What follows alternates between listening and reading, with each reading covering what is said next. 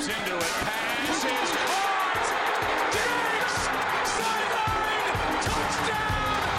Unbelievable!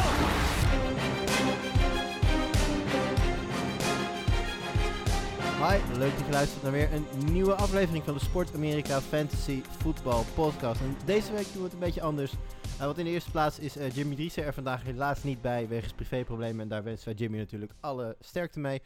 Uh, en Lars en ik, dat is niet waar eigenlijk alleen ik, even iets drukker dan normaal. Dus we dachten, weet je wat, we grijpen deze kans aan om het een keer anders te proberen. Dus in plaats van dat we alle wedstrijden langs gaan, lichten we een rijtje spelers eruit die jou eh, deze week de winst zouden kunnen opleveren in je playoffs. Want dat gaat er natuurlijk om hè, deze week. Het is win or go home in veel gevallen.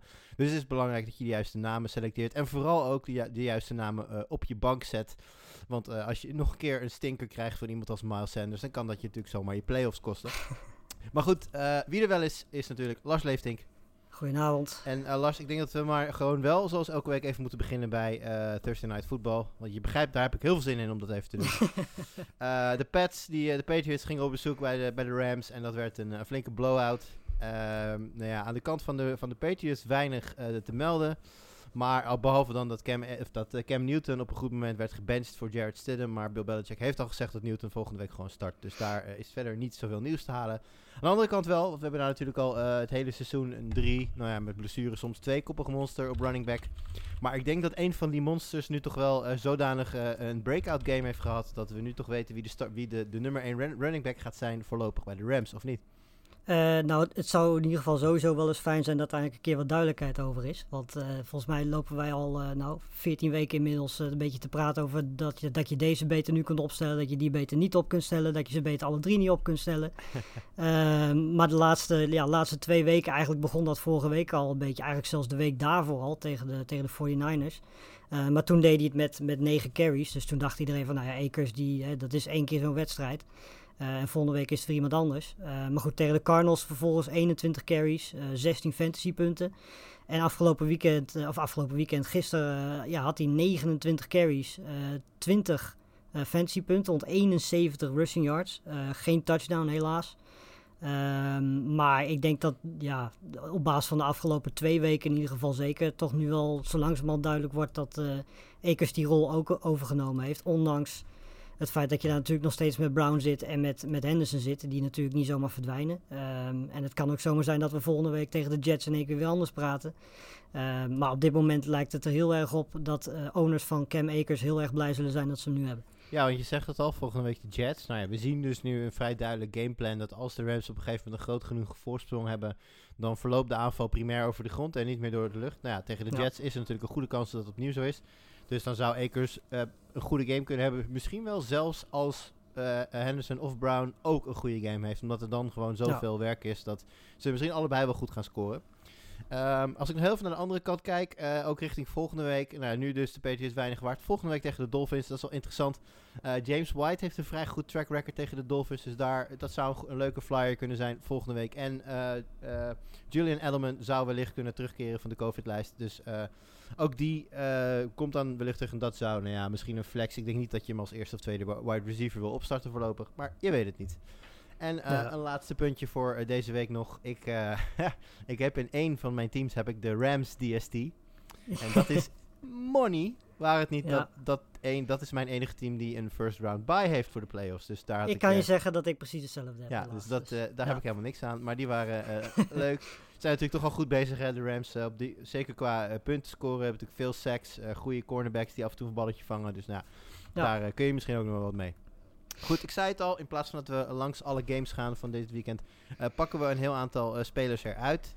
Uh, en daarbij wil ik ook vooral spelers waarbij je nog een kans hebt dat je ze ook kunt krijgen. Of spelers die je bijvoorbeeld al een tijdje op je bank hebt zitten, waar je eigenlijk beter alternatief voor hebt, maar die misschien deze week wel eens interessant kunnen zijn. En in dat opzicht wil ik even beginnen met Ryan Tannehill. Omdat Tannehill is een quarterback die nou, veel spelers misschien wel als, als eerste quarterback hebben staan. Maar hij heeft natuurlijk ook wel wat down weeks gehad. Dus ik kan me heel goed voorstellen dat, dat mensen een alternatief hebben gezocht. Maar Ryan Tannehill staat aankomende week tegen Jacksonville. En dat is toch wel een hele enticing matchup. Ja, dat lijkt me wel, ja. En het is niet per se alleen tegen Jacksonville. Want eh, ik bedoel, de playoffs zijn week 15 en week 16. Als je kijkt waar die in die weken tegen staat, hè, de Lions eh, en de Packers, dan is dat ook... Het is niet per se alleen dat hij dit weekend interessant is. Hij is natuurlijk heel interessant dit weekend vooral. Maar ja, weet je, volgende week en de week daarna heeft hij ook zeker nog wel wat, eh, wat interessante momenten... waar je kan zeggen van, die stel ik op. Dus het is niet alleen voor dit weekend heel interessant. Maar ik denk dat voor de rest van de playoffs Ten gewoon een hele interessante quarterback is. Ook omdat hij ja, fantastische wapens om zich heen heeft natuurlijk. Ja, ja, als we dan even naar uh, de andere kant van het spectrum gaan, want dan zit je toch een beetje te kijken van, nou ja, wat is dan die, wat is zeg maar een beetje de use case waar, waarin je iets hebt aan Tannehill. Nou, om een voorbeeld te geven, ik heb een team waar ik Tom Brady heb en Tannehill. En ik vind het echt heel moeilijk. Ik, ik neig naar Brady vanwege de wapens, maar ja, ja. Tannehill met de matchup is zo interessant dat ja, dat uh, kan er wel eens uh, een hele, hele interessante worden. Uh, maar misschien een andere naam, daar wil ik even heen. Uh, als we eventjes aan de outkant gaan kijken op, op quarterback. Daar heb ik opgeschreven, en dit zal jou wellicht verbazen, Lars. Kyler Murray. Ja, ik kan wel een beetje begrijpen waarom. Op basis van de afgelopen weken, denk ik. Hij is natuurlijk niet meer zo heet als dat hij de eerste, nou ja, pakweg 10 weken. Hij was natuurlijk een, een, bijna zeker rond de 30 punten, wat natuurlijk ook een insane ja. gemiddelde is. Is wat afgekoeld en, en dat vind ik een, uh, eigenlijk mijn voornaamste bezwaar, hij treft de Giants. En de Giants, uh, ja oké, okay, we, we, we, roepen natuurlijk hè, NFC East. En dan lachen we met z'n allen. Ach, de NFC East, ja. de kleuterklas van de, van de NFL, zo so te speak. maar de Giants hebben een sneaky goede defense. Staan de laatste tijd niet veel toe voor quarterbacks op het gebied van ook touchdowns gooien. dat in combinatie met de... Um, de toch wat terug, de neerwaartse tendens, om het zo even te zeggen, van Murray. Uh, doet mij vermoeden dat het misschien best wel eens een heel goed moment zou kunnen zijn om, um, om hem te benchen. Maar denk jij dat dat realistisch is? Denk jij dat mensen dat gaan doen? Uh, ik denk dat op zich is dat wel realistisch, want ik denk dat heel weinig mensen afgelopen weekend tegen de Giants uh, Russell Wilson bijvoorbeeld op de bank gezet hebben. Nou ja, volgens mij hebben de Giants Wilson gewoon compleet uitgeschakeld. Um, maar Wilson is ook niet iemand die heel makkelijk op de bank zet. Ik denk dat de situatie voor Murray ongeveer hetzelfde is, waar het niet dat hij natuurlijk de laatste twee wedstrijden eigenlijk ook al niet zo heel erg lekker speelde.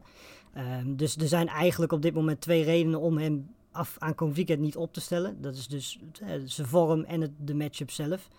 Um, aan de andere kant, ja, het hangt er natuurlijk wel vanaf wat je, wat je alternatief is. Uh, als je inderdaad iemand hebt als Tannehill, ik zou Tannehill dit weekend absoluut verkiezen boven Kyler Murray, bijvoorbeeld. Ja, dat, is dat was, zou mijn volgende vraag zijn. Ik vind dat echt zo'n zo'n zo'n beslissing die je echt uitstelt tot, tot 6 uur 59 op zondagavond, weet je wel. En ja. dat je dan uiteindelijk ja, een soort van coinflipje doet. En ja, meestal neig ik dan naar de stelling start your, start your studs. Ja. En dat ik dan Murray, maar ik, ik weet niet, deze week zou uh, Tannehill, uh, ik denk dat we kunnen zeggen dat het officiële advies van de Sport Amerika voetbalpodcast is om, die, om in, die, uh, in die twijfelsituatie te gaan voor Tannehill. Ja. Lars, als we even verder gaan kijken bij spelers die veel winst kunnen opleveren, bij welke naam zou jij dan nu stil willen staan? Uh, ik heb met uh, heel erg zwart ontcirkeld uh, Corey Davis van de Titans. Want die is eigenlijk dit hele seizoen al heel erg stabiel.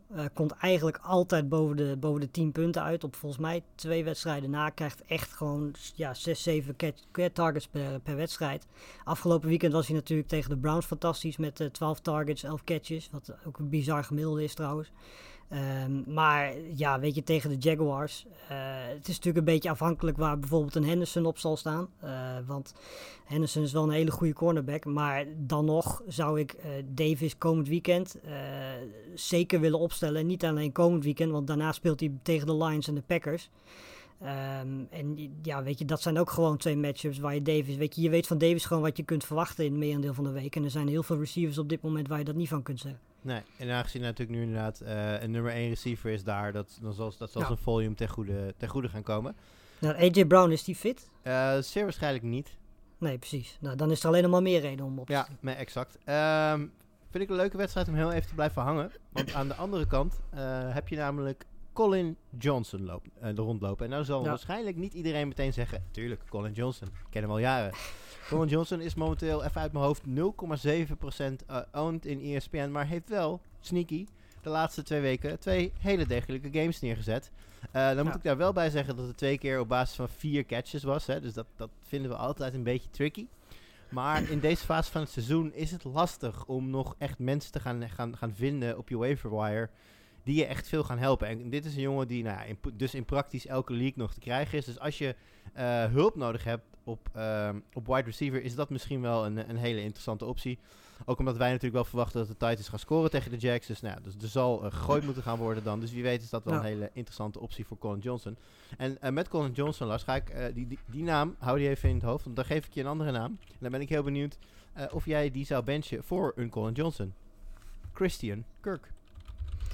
Eh, ja, dat denk ik wel. Ik denk dat eh, de combinatie van het feit dat Kirk de laatste, wat is het, vier weken eigenlijk gewoon helemaal niks meer gedaan heeft. En ook zijn targets naar beneden ziet gaan.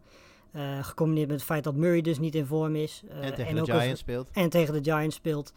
Eh, ja, weet je, kijk, ik vertrouw Johnson ook niet heel erg. Weet je, ik bedoel, ik vertrouw eigenlijk op dit moment, behalve misschien hooguit Chark, geen enkele echte receiver van, van de Jaguars. Ook omdat hun quarterback situatie, weet je, ja, Glennon is vele malen beter dan dat Luton is natuurlijk, laat het duidelijk zijn. Maar eh, nog steeds is het natuurlijk geen, geen wereldquarterback. Maar als ik moet kiezen deze week tussen die twee, dan zou ik denk ik toch wel voor Colin Johnson gaan. Maar Kirk vertrouw ik op dit moment absoluut niet meer. Nee, Kirk heeft de laatste vier weken eh, op rij 6, 9 en 4 punten gescoord. En vorige week zelfs maar eentje.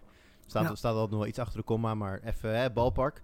Dus ja, Ja. dat is natuurlijk. Hij heeft eh, in, in het midden van het seizoen heeft hij een aantal hele goede weken gehad. Meer dan 20 punten gescoord een aantal keer. Dus hij heeft je misschien wel matchups opgeleverd. Maar eh, je, van, je fantasy lot verbinden in de playoffs aan Kirk is momenteel erg onverstandig. Ja. En eh, datzelfde zou wel eens kunnen gelden voor Marvin Jones. En ja, die heeft eigenlijk, daar geldt eigenlijk een beetje hetzelfde voor. Hè? Die heeft ook een aantal goede weken gehad, maar stelt eh, toch eh, ja, redelijk, redelijk vaak teleur. Nou, Lars, weet ik dat jij altijd heel kritisch bent op je eigen favoriete Green Bay Packers. Ja, Maar ik denk toch dat jij vertrouwen moet hebben in de matchup die Marvin Jones voor zich heeft. Tenminste, vanuit het standpunt van de Packers. Ja, Jay Alexander inderdaad. Eh een van de beste, zo niet de beste cornerbacks in, in, in de league. Eh, ik denk inderdaad dat Marvin Jones, eh, die heeft ja, sinds en rondom de blessure van Golday. Golday is gewoon fit op dit moment, toch? Of is hij alweer geblesseerd? Sorry, ik, ik, ik verstond je even niet. Ik zei of Golladay nu fit is of dat hij nog steeds eh Volgens geblesseerd mij is Golladay nog steeds oud. Ja, nou goed, dan, dan is inderdaad Marvin Jones, eh, daar gaat dan Alexander sowieso op staan. Dus eh, ja, weet je, ik, ik zou eh, deze week absoluut niet zo interessant vinden om, om Jones op te stellen. Ook omdat de zwakte van, van, van de Packers, en dat gaan de Lions ook gewoon opzoeken, dat is de running game. Dus Ja. normaal gesproken gaan ze dat sowieso opzoeken. Ehm, maar wat ik wel interessant vind aan Marvin Jones de weken daarna, tegen, vooral tegen de Titans in week 15, eh, vind ik het wel een hele interessante naam. Ja. Ehm, maar ja, voor komend weekend zou ik, zou ik de gok, eh, tenzij je echt heel erg eh, dun zit in je receivers, vind ik het eh, niet echt een interessante naam. nee. Ja. Ik heb hem even gecheckt. Golladay is sowieso nog oud aankomende. Juist. En voor AJ Brown, want daar hadden we het net over. die heeft nog niet getraind deze week. Is nog officieel niet duidelijk, maar zal zeer waarschijnlijk ook niet spelen. Eh, nu we trouwens toch in het blessurehoekje zitten. Ik had een aantal bonusnamen opgeschreven. Dat natuurlijk niet echte tips zijn, maar goed om even te vermelden. Julio Jones is al ruled out, dus die speelt niet aankomende week. Eh, daar kun je eh, een streep doorzetten. En datzelfde lijkt, vraagteken, te gelden voor Christian McCaffrey. Ja, ja, hij is, hij, is weer eens, hij is weer eens geblesseerd. Het is niet zijn jaar, laten we het daarop houden. En dus, als je Mike Davis nog had, dan kun je jouw AliExpress CMC gewoon weer opstellen. Want dat wordt gewoon weer een hele solide play als hij de starting running back is daar. Goed, die eh, hebben we in ieder geval even getackled. Ehm, pakken we even door naar de running backs. Eh, Lars, is er een naam die jou daarin eh, ernstig aanspreekt?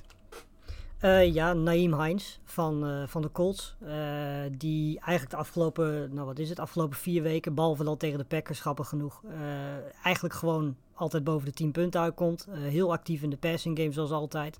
En eh, ja, zijn matchups komend weekend, maar ook volgend weekend hè, tegen de Raiders en de Texans, dat zijn, dat zijn voor Hines echt hele interessante eh, matchups. Ondanks dat natuurlijk Wilkins en, en Taylor er ook nog zijn. Eh, dat is ook meteen het gevaar van het opstellen van Hines. Maar ja, weet je, zijn combinatie van, van, van, van, van targets krijgen en van attempts krijgen in een running game. en het feit dat hij zo'n matchup heeft. Eh, ik denk dat hij de afgelopen twee weken ook met Taylor en, en Wilkins erbij wel heeft bewezen dat hij nog steeds van de grote waarde kan zijn. In een situatie waar running backs op dit moment eh, ja, vrij dun bezet is. Ja. Denk ik dat Heinz gewoon een hele interessante naam is de komende twee weken. Ja, ik, ik vind het toch lastig. ehm, omdat we natuurlijk nu heel erg kijken naar, naar een soort van bankability. Hè. Je, je wil Ja. spelers opstellen waar je toch van op aan kan. Ja, dat, gaat, dat gaat natuurlijk niet altijd. Het fantasy voetbal, je weet het niet van tevoren. Maar juist inderdaad met die aanwezigheid van die twee andere running backs daar ook. En Heinz blijft gewoon heel erg afhankelijk van gamescript. Ja. Uh, ik weet het niet. Ik vind het, uh, ik vind het moeilijk uh, om daar veel van te na, Naam als Wayne Goldman, daar heb je natuurlijk veel meer zekerheid bij. Dat mag duidelijk zijn. Ja, Wayne Goldman had ik inderdaad ook opgeschreven. Die is, ja, de kans dat je hem nog steeds kunt oppikken is vrij klein. Maar toch is hij maar 78% owned in ESPN leagues. Dus wie weet, je kan nog even naar je wire zitten. Als hij daar nog op staat, dan heeft je hele league uh, zitten slapen. Want Goldman uh, ja. loopt volgens mij al vier weken achter elkaar in de top 10 running backs. Of, of in ieder geval daar dicht tegenaan. Dus die uh, Jimmy houdt er maar niet daarvoor op. Dus dat heeft Jimmy wel vaker trouwens hoor, met succesvolle running backs. Of met alle running backs. Maar goed, een naam die ik ook had opgeschreven bij running backs is Ty Johnson. En die kennen we volgens mij nog uit Detroit. Ja, klopt. Ja, that guy inderdaad. ja, Frank Gore, Concussion Protocol is lastig te voorspellen. Uh, de, de signalen die wij uh, opvangen vanuit Amerika zijn dat hij vrij goed daar doorheen komt momenteel. Maar hij is er nog niet uit. Nou ja, en met het concussion protocol is toch altijd pas tot, tot die gekleerd is, uh, weet je het gewoon niet. Dat kan, dat kan een kwestie van kan dagen, kan een kwestie van langer zijn. Ja. Maar als Frank Gore niet speelt, dat, bleek, zo, dat bleek wel afgelopen, wie, af, ja, afgelopen weekend. Dan is uh, Ty Johnson de man bij de Jets. En dat is dus een speler die je over het algemeen nog wel op je waiver wire uh, gaat vinden. Want die is 14% owned. Dus dat betekent dat de beste spelers en de wat diepere leagues, daar zal die al, uh, al weg zijn. Maar als je een beetje een casual league hebt, een beetje standaard formaat, dan heb je een hele goede kans dat Ty Johnson daar gewoon nog op staat. Ja. Dus even kijken. laten we lekker doorgaan. Sienne, ik laat voor jou de volgende naam, Lars. Uh, de volgende naam die ik wil noemen is uh, Eric Ebron. Want uh, op tight end, we weten natuurlijk allemaal, er zijn twee, drie echte, nou ja, echte top tight ends. En daarachter heb je een heel groot soortje met tight ends die de ene week goed zijn, de andere week niet. maar ik vind Eric Ebron eigenlijk dit jaar heel erg stabiel. zeker qua, qua targets. Ehm, heel belangrijk onderdeel van die offense van de Steelers. En de afgelopen twee weken tegen de Ravens en de Redskins had hij 11 targets. Wat voor een tight end echt heel erg veel is.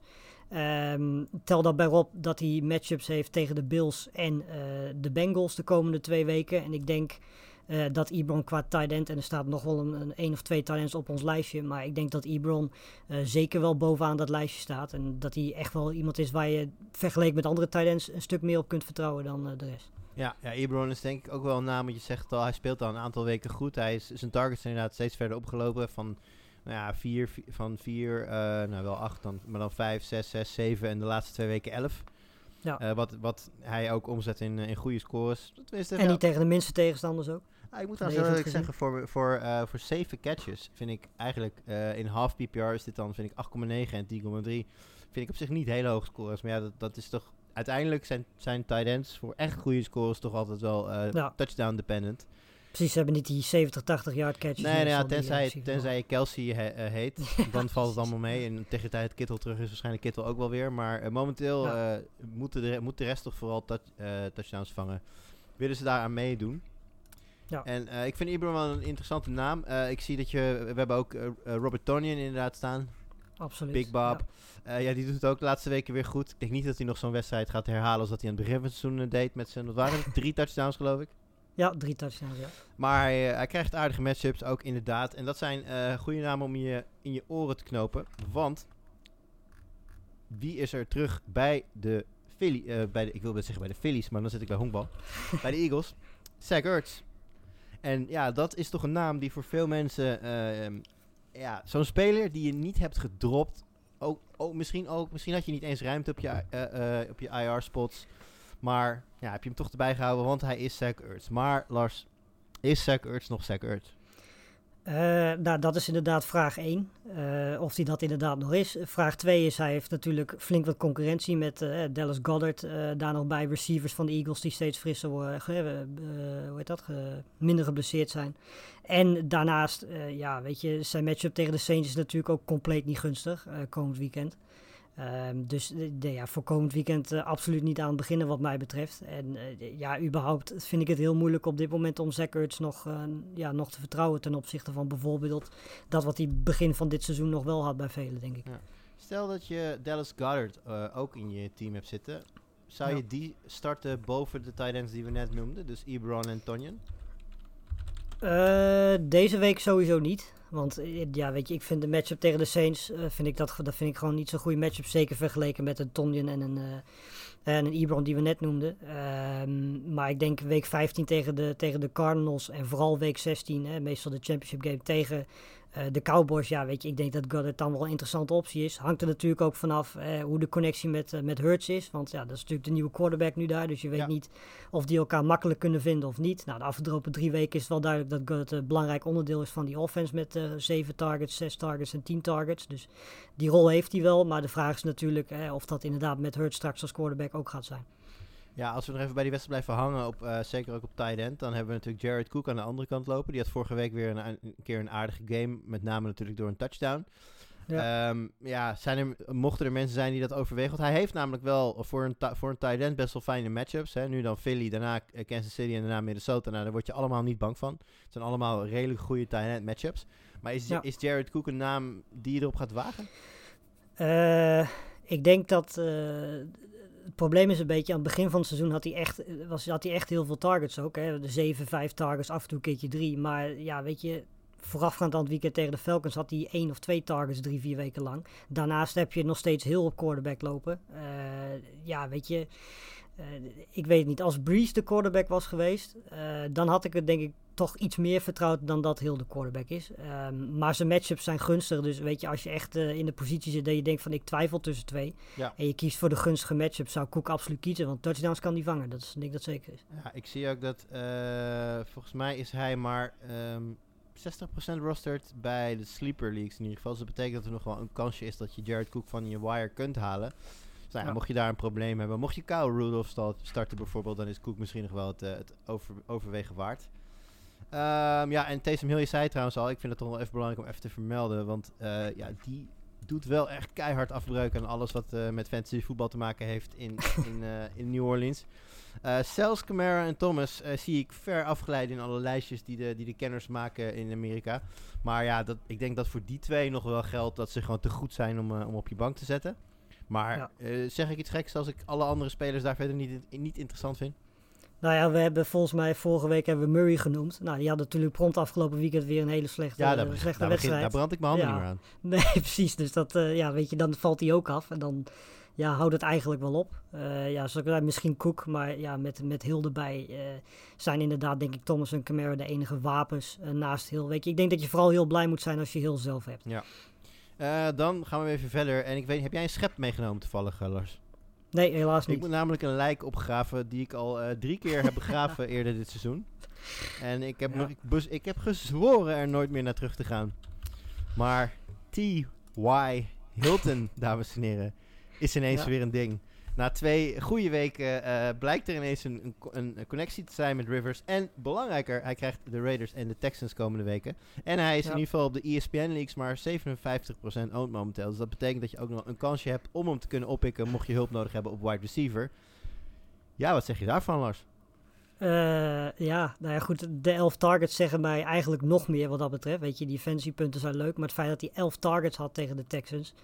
Ja, dat, dat laat toch wel zien dat Hilton in één keer wel heel erg veel gezocht Ja, maar dat wordt. zegt mij dus niet Eh, alles, hè? Want ik weet namelijk nog dat toen we het hier eh, een, een maand of anderhalf geleden hadden het hier ook over. En toen zei Jimmy, eh, ik kijk naar, Jimmy zei toen, ik kijk naar targets. En op basis van de targets vertrouw ik T.Y. Hilton nog. Maar toen deed hij er niets mee. En volgens mij had je toen zelfs dat verhaal dat zijn oma had gezegd van... ik weet niet naar wie ik zit te kijken. Ik herken die meneer op televisie helemaal niet. Dat is niet T.Y. Hilton. Dat is een andere, Ja. veel slechtere speler.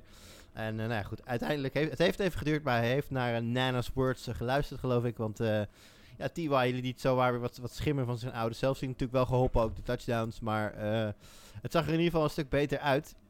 En eh, nou ja, met de matchups eh, die ik al noemde, Raiders en Texans... zou dat zomaar eens een hele goede play eh, kunnen zijn. Als je Hilton nu niet meer op dit moment niet vertrouwt, ga je hem nooit meer vertrouwen. Laten we het zo stellen. Nee, maar toch ben ik wel benieuwd, want jij hebt namelijk een andere receiver van de Colts in deze lijst neergezet. En ja, Ja. hoe ga je die dan tegen elkaar afstrepen? Nou, dat is inderdaad lastig, want eh, ja, in principe had Pittman, had, eh, even kijken hoeveel weken, dat was één of twee weken geleden. Nee, dat was inderdaad al een stuk, eh, een paar weken geleden alweer, drie, vier weken geleden zelfs, had hij twee hele goede wedstrijden. Nou, toen dacht ik, nadat hij van zijn blessure teruggekomen was, dat hij eindelijk een hele grote rol ging spelen. Ik dacht tegen, tegen de Titans en Texans, wat gunstige matchups waren, dat hij ook eh, daar een hele grote rol in ging spelen. Op zich qua targets deed hij dat ook wel. Maar ook hier zien we weer, weet je, ja, dat aantal fantasypunten uh, blijft onder de 10. Hè, 4 punten en 7 punten. Ja, dat is natuurlijk niet heel erg veel. Ehm, en het blijft natuurlijk ook gewoon een feit dat uh, de Colts ook nog gewoon drie running backs hebben die ze heel veel gebruiken.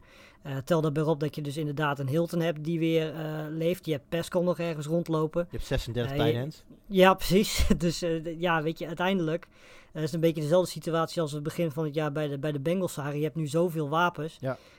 dat het ja, de ene week weer die kan zijn en de andere week weer die. Dus het, is, dus het is een hele lastige situatie. En, en ja, Pittman ik weet het niet.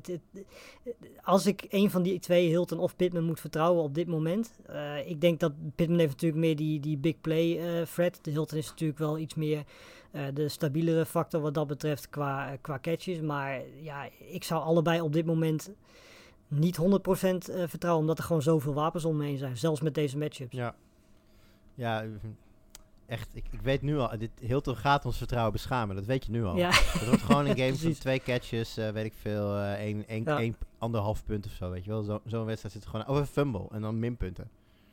Ja, ik zou die kuil in ieder geval niet uh, alweer uh, wat dingen ingooien, maar ik denk dat je volgende week weer prima kunt gebruiken. Ja, ja, ja. Nou, ik, uh, ik Ty Hilton, TY, sorry moet ik zeggen, TY Hilton, we, we, we, raden hem aan en we raden hem misschien wel zodanig aan, als we even naar de andere kant van de, van de spiegel gaan kijken. Uh, dat ik hem misschien wel boven Jarvis Landry of Chase Claypool zou kiezen deze week. Uh, ja, Landry snap ik vanwege de, vanwege de matchup. En zelfs dat is eigenlijk wel opvallend, want de afgelopen twee weken uh, speelt hij natuurlijk fantastisch. 11 targets, 10 targets. maar goed, dat waren ook hele gunstige matchups. En ja, hij speelt komend weekend speelt hij tegen, tegen de Ravens. Ja, weet je, dat is niet, ondanks dat Landry duidelijk de, de nummer 1 is. Uh, qua receiving bij de Browns. Uh, heb je daar ten eerste nog Chubb en Hunt lopen. En ten tweede, ja, Mayfield. Die heeft nu zijn goede wedstrijd weer gehad. Dus die gaat er weer een paar hebben dat hij wat minder gaat spelen. Um, ja, en Claypool. Uh, dat vind ik ook heel lastig. Omdat ook daar weer de situatie is dat je heel veel wapens om hem heen hebt. Ja, het verhaal, het verhaal daar is dat Ben, Big Ben, Roethlisberger, die wilde Washington meer in het spel gaan betrekken. En ja. het gevolg daarvan was dat Claypool afgelopen week minder snaps had dan Washington. Claypool stond maar bij 44% van de snaps van Pittsburgh uh, überhaupt op het veld. Ja, ja, dat is natuurlijk niet uh, positief. Kijk, dat soort dingen fluctueren enorm, hangen heel erg uh, af van matchups. Je hebt ook nog wel eens een coachingstaff die bepaalde spelers dan heel erg voorbereidt op één wedstrijd. En nou, dan voor andere wedstrijden weer op andere plays en andere spelers terechtkomt. Dus het kan zeker dat Claypool aankomende week weer meer speelt. Maar nogmaals, ik, ik heb het al een paar keer gezegd we zijn natuurlijk bezig met de playoffs. Uh, er is ja. geen als je niet wint, dan is er geen morgen. Je moet winnen. Ja, ik vind het dan te groot gok om dan uh, Claypool te, uh, op te stellen. Wat waarschijnlijk betekent dat hij drie touchdowns gaat vangen. Maar ik weet niet, ik, ik, ik, vind het, ik vind het zorgelijk. Nou, op dit moment, als je het hebt over Steelers receivers die je wel vertrouwt, zou ik op basis van zijn targets zou ik Schuster meer vertrouwen. En op basis van zijn productie zou ik Johnson meer vertrouwen. Uh, dan dat ik op dit moment Washington en, en Claypool zou vertrouwen. Dus dan, dan zou ik eerder kiezen inderdaad voor, voor Johnson en voor... Uh, ja. Uh, maar we hebben ook gezien eerder al dat Claypool die had uh, week 7 en 8 ook twee mindere wedstrijden. En daarna had hij weer drie hele goede waar hij ook heel veel targets had. Dus het is, het is heel lastig inschatten uh, of hij dat bijvoorbeeld dit weekend dan hè, weer zo'n mindere wedstrijd heeft. Of dat hij inderdaad, want hij heeft natuurlijk wel een gunstige matchup tegen de Bills en de, de Bengals volgende week. Ja. Um, of hij dat, ja, of hij die lijn doortrekt, omdat hij inderdaad weer die touchdowns gaat vangen en weer wat meer uh, gezocht gaat worden. Ja, ja, de Bills hebben ze deze even. Uh, nee, wacht even, deze schema klopt niet. Anyway. Uh, nee, Steelers zijn al geweest natuurlijk. Ja. Yeah. Um, anyway, waar ik heen wilde. nog heel even over Claypool. Als je terugkijkt naar zijn resultaten. Ja, dan valt het op zich wel mee hoe vaak hij echt zeg, zeg maar onbruikbaar slecht is. Kijk, als jij Claypool opstelt en hij haalt weet ik veel, 19 punten, 20, dan ben je, hè, ben je gelukkig, dan ben je blij. Ja. Maar hij zit ook nog wel regelmatig gewoon, zeg maar, 9, 9.7, 8.2. En dat ja. was dan, uh, toevallig was dat al, al, allebei tegen uh, Baltimore. Maar uh, ja, dat is wel serviceable. Dus op het moment dat je dan, als je in ieder geval nog maar dat haalt, dan heb je in ieder geval nog hè, punten genoeg ja. voor een wide receiver 2 of whatever. In ieder geval niet zo weinig punten dat je daar dan op je week gaat verliezen. Ja. Uh, waar ik nog even heen wil. Ik heb hier nog een triootje uh, running back staan. Waar er zeker twee normaal gesproken toch wel uh, standaard in je line-up zouden staan. Dus laat ik vooral beginnen bij die ene voor wie dat niet geldt. Dat is Zach Moss. Ja, die had vorige week een fumble en eh, mede daardoor waarschijnlijk ook een vrij lage workload. En die spelen deze week, oh ja, natuurlijk wel tegen Buffalo. Die spelen tegen, eh, spelen tegen de Steelers dan dus. Ehm, ja. ja. Ik zou bijna zeggen, uh, raak sowieso de running backs daar gewoon niet aan. Uh, maar als je er eentje hebt, dan hoop ik dat het Singletary is. Ja. Zach Moss, uh, ja, ik heb, hier, ik heb hier opgeschreven, niet eens aan denken. nou ja, nee, inderdaad, eens. Uh, als het al niet is vanwege zijn prestatie, dan wel vanwege de matchup. Ja, nee, precies. Tegen de Steelers is dat uh, natuurlijk niet heel enticing. Hey, ik wil even door naar de andere, wat toch wat grotere namen. En uh, een daarvan is een naam die ja, ik voor het seizoen eigenlijk wel had ingepend als een nou ja, running back 1. Eigenlijk gewoon wel uh, lang geblesseerd geweest. Of vaak ook veel wedstrijden gemist. Boston Scott was een leuke invaller. maar toen kreeg Miles Sanders een baantje terug. En toen stopte hij met punten scoren. Ja. Ja, uh, wat moet je daarvan zeggen? De, weet je, zijn matchup inderdaad voor komend weekend is ook niet heel erg gunstig. Uh, als je dat allemaal bij elkaar optelt. Uh, ja, uh, weet je, de Saints is gewoon een hele goede defense. Ja, dus, ja we hadden het net natuurlijk over bij de passcatchers ook inderdaad. Ja, ja, precies. Weet je, en natuurlijk is Miles Sanders eh, running back 1. En natuurlijk heeft hij ook wel een beetje zijn ADO in de passing game. Maar het is wel tegen de Saints. En uh, ja, de Saints zijn een van de betere run defenses in de NFL op dit moment. Ja. Dus ja, het is heel lastig om Sanders uh, wat dat betreft te vertrouwen. Ja, het is heel raar, want in mijn hoofd heb ik hem dus als running back 1. Maar als ik dus naar zijn cijfers kijk, dan is hij geen running back 1. Wil, hij, heeft, hij heeft wel geteld één wedstrijd dit jaar waar hij meer dan 20 punten heeft gehaald. En voor, ja. voor nou, hij heeft nog een aantal oké, okay, 17 punten is prima. Maar daarna wordt het al 12, 12 en 10. Dat zijn zijn vijf beste wedstrijden. Dus 22, 17, 12, 12, 10. Ja, dat, is geen, dat, is, dat zijn kleine Messilair nummers. Daar, dat, dat doen we het niet voor. Ja. nee, precies. Dus dat, uh, ja, en dan inderdaad met de matchup in het achterhoofd. Maar oh man, Miles Sanders bench je, doe het maar. Ja, Nee, maar ja, dat is precies dezelfde situatie als we bijvoorbeeld bij Murray gehad hebben. Het is een hele grote naam. En ja, grote naam is iemand die je dan toch op basis van zijn naam zijn kwaliteiten misschien heel snel gewoon wel opstelt. Zoals dat bijvoorbeeld met Elliot ook het geval is. Uh, maar feit is gewoon wel dat Sanders op dit moment niet heel erg productief is. En ook nog eens een keer gewoon geen goede nee, matchup heeft. Ja, niet heel erg productief. Wat heet, de laatste drie weken heeft hij 9 punten gehaald, daarna 6 punten en daarna 3 punten. Dus als hij deze lijn ja, doortrekt, precies. dan wordt het niet best. Nee. Dus ik denk dat we misschien een beetje kunnen concluderen dat zolang de Eagles offense niet loopt, loopt Sanders ook niet. Nee, klopt.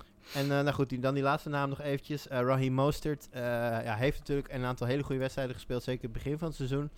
maar is daarna toch een beetje teruggevallen. En mede ook door, of nee, niet mede ook. De reden dat hij hier staat is mede door de matchup. Washington, ja, niet een van de top 10 in de NFL, dat mogen duidelijk zijn. Maar komen natuurlijk net wel van een hele impressive win af.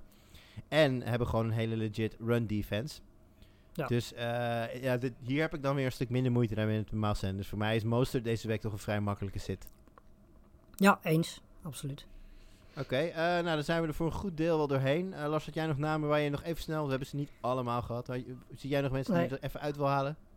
Uh, nou, ik wil wel even twee, uh, twee quarterbacks noemen die je wat mij betreft uh, de komende tijd moet avoiden. Ten eerste Kirk Cousins, die echt drie verschrikkelijke matchups heeft tegen de Buccaneers, Bears en Saints in de playoffs. dus die zou ik, hoe dan ook, ook omdat Cook daar is, ja, die zou ik eigenlijk gewoon niet willen opstellen tenzij je echt geen andere quarterback hebt. Want dat zijn gewoon drie matchups die je eigenlijk gewoon wil avoiden als je dat kan. Uh, en Mayfield, ja, we hebben het net al gezegd, die heeft zijn beste wedstrijd van het seizoen gehad. Uh, daarna speelt hij dus tegen de Ravens. Uh, het, is inderdaad gewoon gevaarlijk om erin te trappen bij Mayfield. Dat hij inderdaad nu een goede wedstrijd heeft. Maar uiteindelijk, en hij speelt tegen de Ravens. En hij heeft gewoon ook twee running backs lopen die hij heel vaak gaat gebruiken. Um, dus het is voor komend weekend denk ik verstandig om Mayfield ja, niet te droppen. Want hij heeft namelijk volgende week een matchup tegen de Jets staan. En ja, dan zou ik Mayfield absoluut wel willen opstellen.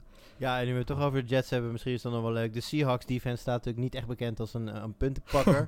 maar die spelen deze week tegen de Jets. Dus mochten die nog vrij zijn en mocht ja. jij een, een, defense willen streamen, dan is dat natuurlijk een hele fijne optie. Zeker. Goed, dan laten we het hierbij uh, bij uh, voor deze week. Uh, Lars, bedankt. Yes, geen probleem. Ja, u, mensen allemaal bedankt voor het luisteren naar deze toch wat andere, apartere aflevering van onze Fantasy voetbalshow. hopelijk volgende week weer gewoon een normale show. En hopelijk is Jimmy er dan ook gewoon weer bij. Volgende week.